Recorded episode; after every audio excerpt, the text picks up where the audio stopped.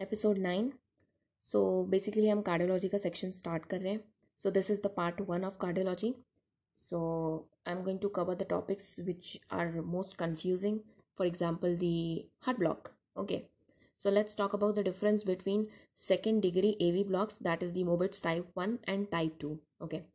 So, इसको हम छः टाइप से डिवाइड कर सकते हैं.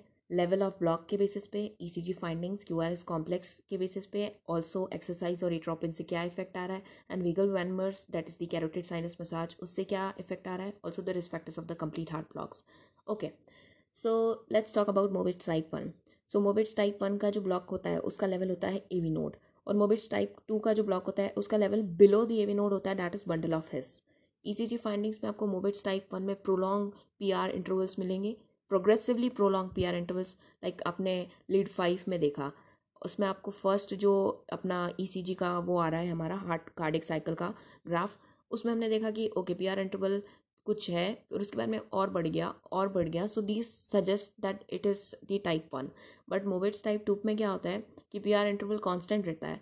तो फिर इसको हम पैथोलॉजी क्यों बोल रहे हैं? इसको पैथोलॉजी इसलिए बोल रहे हैं टाइप टू को बिकॉज़ नॉन कंडक्टेड पी आपको मिलेगी okay okay. Non conducted P waves type one में भी मिलेगी लेकिन डिफ्रेंशिएट करने के लिए आप prolongation of the progressive prolongation of P R interval देखोगे। क्यू आर एस कॉम्प्लेक्स दोनों में नैरो रहता है मेनली लेकिन मोविट्स टाइप टू में कभी कभी वो वाइड भी मिल सकता है। एक्सरसाइज एट्रोपिन से मोविट्स टाइप वन जो रहता है वो इम्प्रूव कर जाता है बट टाइप टू वर्स कर जाता है। और vagal manoeuvres carotid sinus massage से मोविट्स टाइप वन जो रहता है वो वर्स कर जाता है और टाइप टू इम्प्रूव कर जाता है। सो so, सिंपली याद रखो एक्सरसाइज एट्रोपिन से इम्प्रूवमेंट हो रहा है किस चीज़ का? मोबिट्स टाइप वन का। वेगल मैनुवर से वर्स कौन कर रहा है? टाइप वन बाकी सब अपोजिट है। Okay next is the risk of complete heart block so Mobitz type one के साथ काफ़ी कम रिस्क होती है और टाइप टू के साथ काफ़ी ज़्यादा रिस्क होती है। Okay okay? और अगर टाइप टू के साथ हार्ट ब्लॉक की मतलब रिस्क कंप्लीट हार्ट ब्लॉक की रिस्क बढ़ती है तो that is the indication for pacemaker use now see अगर तुमको एक ई डायरेक्टली कोई दे देता है and you have to diagnose कि इसको क्या हो रहा है तो सबसे पहले तो तुम सबसे एबनॉर्मल लीड देखोगे। फॉर एग्ज़ाम्पल लीड फाइव अगर है ठीक है? सो तुमने उसको देखा। उसमें हम तुमने देखा कि पी आर इंटरवल देखा। पी आर इंटरवल प्रोलॉन्ग हो रहा है कि नहीं हो रहा है? अगर पी आर इंटरवल प्रोलॉन्ग हो रहा है हो रहा है हो रहा है हो रहा है और एक टाइम ऐसा आया जब आपको पी एफ़ तो दिख रही है लेकिन उसके आगे आपको क्यू आर एस कॉम्प्लेक्स नहीं दिख रहा है। Dropped Q R S complex हो गया है। फिर वापस से आपका नया पी वी एफ़ स्टार्ट हो गया और फिर वापस से क्यू आर एस कॉम्प्लेक्स आ गया। सो so, अगर ये फाइंडिंग है तो दैट सजेस्ट कि वो ए वी ब्लॉकेज है ओके okay? क्योंकि अगर ए भी कंडक्शन नहीं होगा तो आपको पी वेव तो मिलेगी बट जो वेंट्रिकुलर कॉन्ट्रैक्शन की वजह से क्यू आर एस आता है वो नहीं होगा। अब ना इट्स नॉट नेसेसरी कि जो ए वी ब्लॉकेज और टाइप वन वाला हम मोबिट्स वाला हम पढ़ते हैं मेनली वो हर आ, मतलब कि किसी ओल्डरली पेशेंट में ओल्डर पेशेंट में ही हो या कोई कार्डिक डिसीज़ वाले के साथ ही हो वो हेल्दी पीपल में भी हो सकता है एथलीट्स में भी हो सकता है older patient patient those who are having heart disease जो कोई ड्रग यूज़ करे जो कि एवी नोडल ब्लॉक कर रहा हो for example digoxin beta blockers calcium channel blockers तो ये तीनों दवाई यूज़ कर रहे हो तो इन सारी सिचुएशंस में भी आपको दिख सकता है। और अगर आप ई को ध्यान से देखोगे ना तो आपको एक पैटर्न समझ में आ जाएगा that is P Q R S pattern जो उसको हम कहते हैं। उसमें ऐसा होता है कि आपने देखा कि प्रोलॉन्ग कर रहा है पी आर इंटरवल फॉर मतलब तीन पी आर इंटरवल प्रोलॉन्ग के बाद में आपको एक पी वेव दिख रही है but then you don't see a Q R S complex so आपको ये जो पैटर्न है कि every three P Q R S complex then there is a drop in the Q wave Q R S complex तो वो finding भी suggest करता है कि ये टाइप वन वाला मोबिट्स है।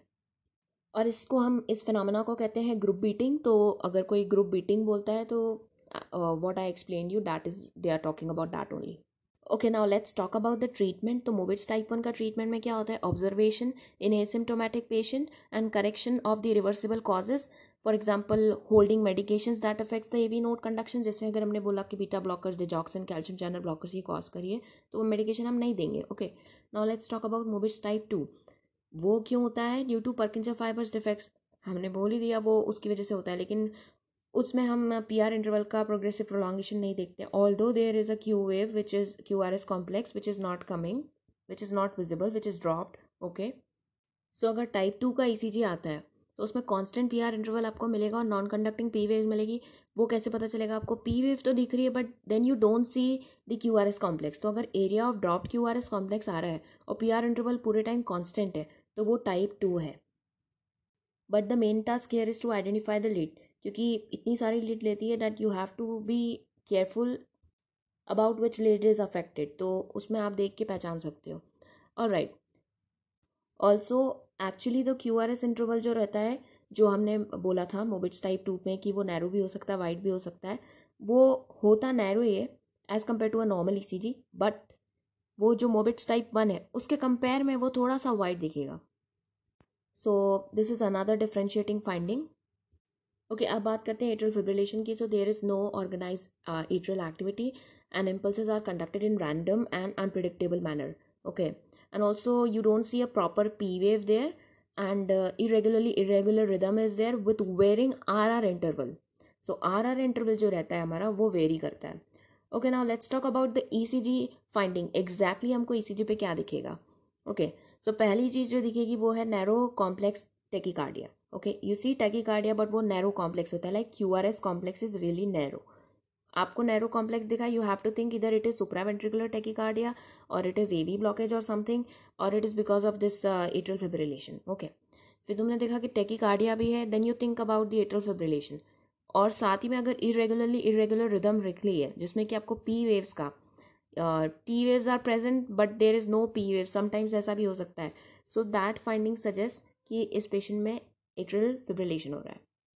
ओके okay, अब बात करते हैं थर्ड डिग्री या कंप्लीट ए बी ब्लॉक की refers to complete failure of the impulse conduction from atria to ventricle on E C G strip आपको क्या दिखेगा? P waves are entirely unrelated to the Q R S complex okay and can be found before after even buried within the Q R S complex तो आप P wave को ढूंढ ही नहीं पाओगे properly क्योंकि वो आगे पीछे ऊपर नीचे कहीं भी हो सकती है। ओके लाइक सो क्या क्या फाइंडिंग्स होती है?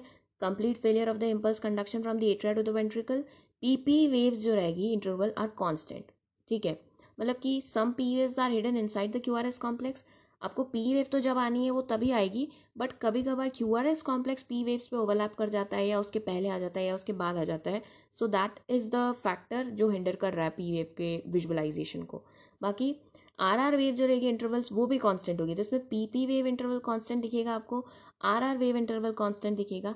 Escape rhythm that is independent conduction from the ventricles कभी कभी आपको एस्केप रिदम भी देखिए कि बिल्कुल इंडिपेंडेंट कंडक्शन हो रहा है।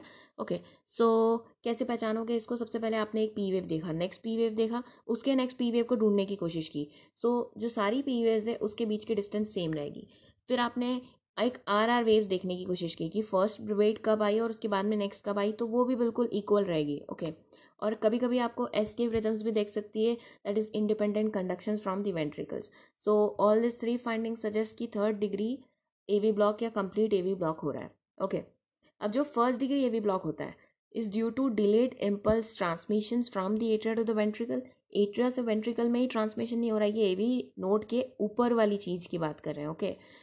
A V node पे होने वाला is Mobitz type one which is the type two का first part and next is A V node के नीचे होने वाला that is bundle of bundle of हिस्मे so that is Mobitz type two that means the type two A V block का second part and now we are talking about the first degree A V block okay जिसमें कि delayed impulse transmission from atria to ventricle leading to prolong P R interval आप P R interval देखोगे तो आपको point two second से ज़्यादा मिलेगा। The PR interval remain constant and QRS complex presents for every P waves. Okay. PR interval constant रहता है भले ही प्रोलॉन्ग है आपको दिख गया कि okay P R interval point two तक आ रहा है लेकिन वो ऐसा नहीं होगा कि वो प्रोग्रेसिवली बड़ा हो रहा है no, ऐसा नहीं होगा वो कांस्टेंट रहेगा और उसके साथ हर के साथ आपको एक ना एक क्यू आर एस कॉम्प्लेक्स दिखेगा ही सही okay like Q R S complex दिखना ही है। So P R interval more than equal to point two seconds greater than five small box कैसे पता चलता है point two seconds greater than five small box okay and prolong P R interval रहता है but it's not progressively prolonging okay and P waves are always following the Q R S complex so या so this is the basic lecture जिसमें कि मैंने type one cover किया है A V block type two की दोनों types third block uh, third degree and also the atrial fibrillations. So i hope this might help you in some ways. So thank you so much for listening.